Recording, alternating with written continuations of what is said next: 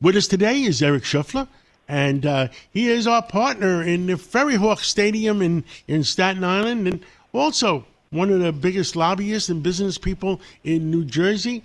Uh, Eric, give us an update. What the heck is going on in New Jersey? There's so many things going on, and a lot of people just want an update. John, it is a time of intrigue in New Jersey politics. We haven't seen kind of drama like this in New Jersey in a long, long time. You know, our, our one of our sitting senators, Bob Menendez, who's the chairman of the Senate Foreign Relations Committee, has been charged uh, by the U.S. government with several crimes, and his seat is up for reelection this year. And he is still running, and he has not dropped out of the race. And he is being challenged by several people, and not just several anybody, several very prominent people. Andy Kim, who's a two term congressman from southern New Jersey, outside of uh, some of the Philadelphia suburbs, well respected, uh, diplomatic background, is running against the governor's wife, Tammy Murphy. Tammy is very substantive, you know, very strong on policy, you know, a proven record on maternal health and environment. And we have this heavyweight clash going on in a New Jersey primary that we have not seen in a very, very long time. And uh, you know, uh, I met uh, uh, her, the governor's wife, Tammy, um, and she's a very nice lady. And they've accused her of being a Republican. She was a Republican many, many years ago, and they have brought that up. You know, I think the larger challenge here, and we'll get to there was a big kind of one of the counties had a had their election this week. You know, but what you have here is a case of the establishment candidate, which is Tammy Murphy, against what is people view as kind of an upstart congressman. So, you know, you have this battle of kind of the people who are almost in many ways trying to rebel against the power structure and exert themselves on behalf of uh, what they believe a very progressive outsider candidate. And it's become a very interesting narrative uh, with a lot of the political leaders who have known Tammy Murphy for a long time and have seen you know, the policy weight and policy chops she brings to the table, you know, against a lot of rank and file Democrats who maybe don't want to kind of some of political leadership, but kind of anointing candidates, and they're fighting back. So you have a you have a real fight going on in the state now, and it's it's very interesting because you have two you know two candidates each with good records who are strong, and it, it's going to be a battle for the next two months. And when is the primary? It is in uh, first week in June, but we had our first kind of result this week in Monmouth County, which is the county where the first lady and the governor live, and Andy Kim won, and that was a you know a surprising result, and he won by a decent amount, fifty-seven percent to thirty-nine percent. So that wow. generated some momentum uh, and some concern um, in some quarters, but it is very early. Uh, New Jersey the big counties are you know coming up still, and those big counties enjoy you know First Lady Tammy Murphy enjoys a lot of support. And you know, I think what's so interesting about this for New Jersey candidate voters is you have two really good candidates, um, very different, and that choice of you know the policy expertise that a Tammy Murphy brings to the table, you know the experience that Andy Kim has in Congress, you know the reputation he's trying to build as someone who is you know more progressive, more of an outsider against what people are perceiving to be, you know, more of the, you know, the insider candidate is really interesting. And I think, you know, how Tammy Murphy comes out of this will be fun to watch. And I think she's going to come out really strong, having seen what happened in Monmouth County. I mean, we all have losses in life. It happens. Partly is what we do with those losses and how we learn from it. And I think you're going to see a much improved, um, stronger Tammy Murphy campaign coming out of this. But it's going to be a battle. Yep. And um, uh, does Menendez have any kind of shot? Is he in the primaries himself? He, he is still in the primary, John, um, which is really interesting. He is not going away. He's not giving any indication that he's going away. He is saying he is innocent of these charges and he is going to fight these charges.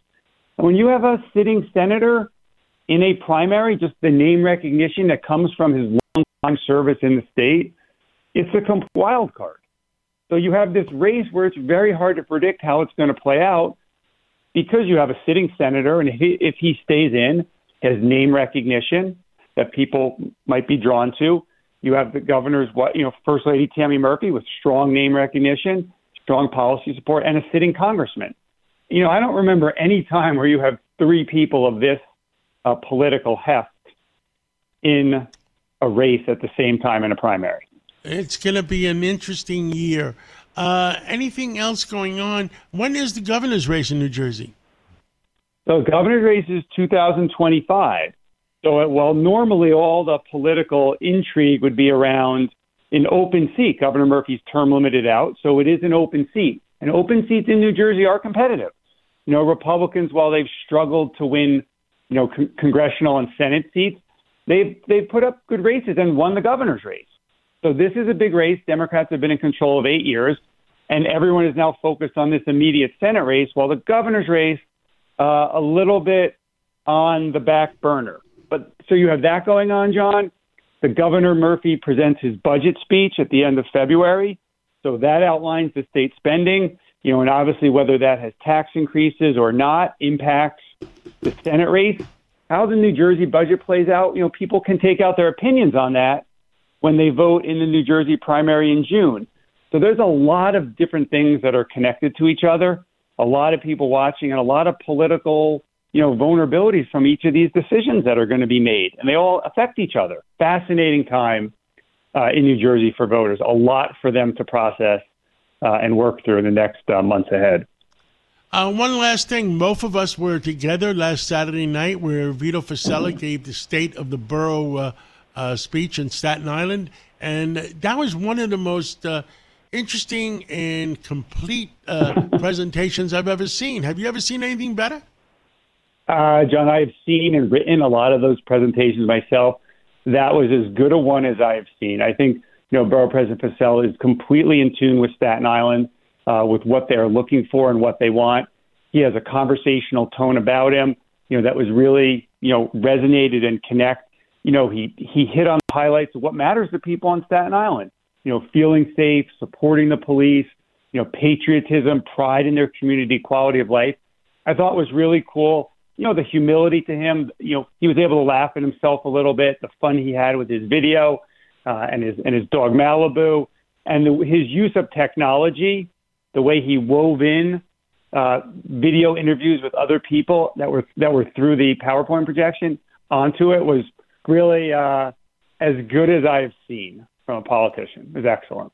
And now back to the Ferry Hawk. Uh, we, by the way, we put it on WABCRadio.com website. Uh, if any of our listeners want to uh, see it, it was a, phento- a, phenomenal presentation of Staten Island. Uh, on to the, the Ferry Hawks. When is opening day for the Ferry Hawks? We open up at home May 3rd. We start out in Charleston April 25th, but the home opener is May 3rd. That Saturday is May 4th.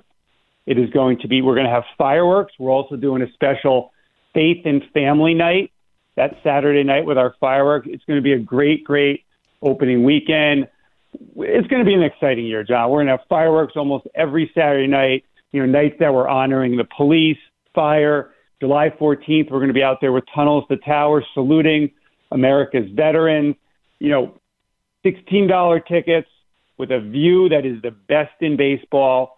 Great Nathan's hot dogs, your favorite. Great local food, great local beer. We are super excited. You know, attendance has been up the last two years. We've done better each year. We've won more games. Uh, we're really excited this year. It is a super fun experience, uh, family and friends in your own local ballpark. Easy access to Manhattan from the ferry, parking nearby uh, a lot to look forward to for us, John. I'm very excited to get out there with you and Margot.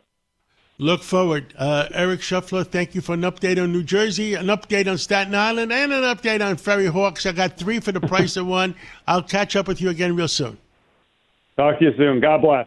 This is Greg Kelly for Priority Gold. What does it mean to be America's precious metals dealer? It means that you're in touch with the hearts and minds of those who love this country, value our freedom, and want to protect the future. Priority Gold is that precious metals dealer. They've helped thousands of Americans back their retirement with solid gold and silver. Call Priority Gold at 888-506-6439. Receive free shipping, free storage, a free investment guide, and one of the best purchase experiences in the industry. Call now or go to prioritygold.com.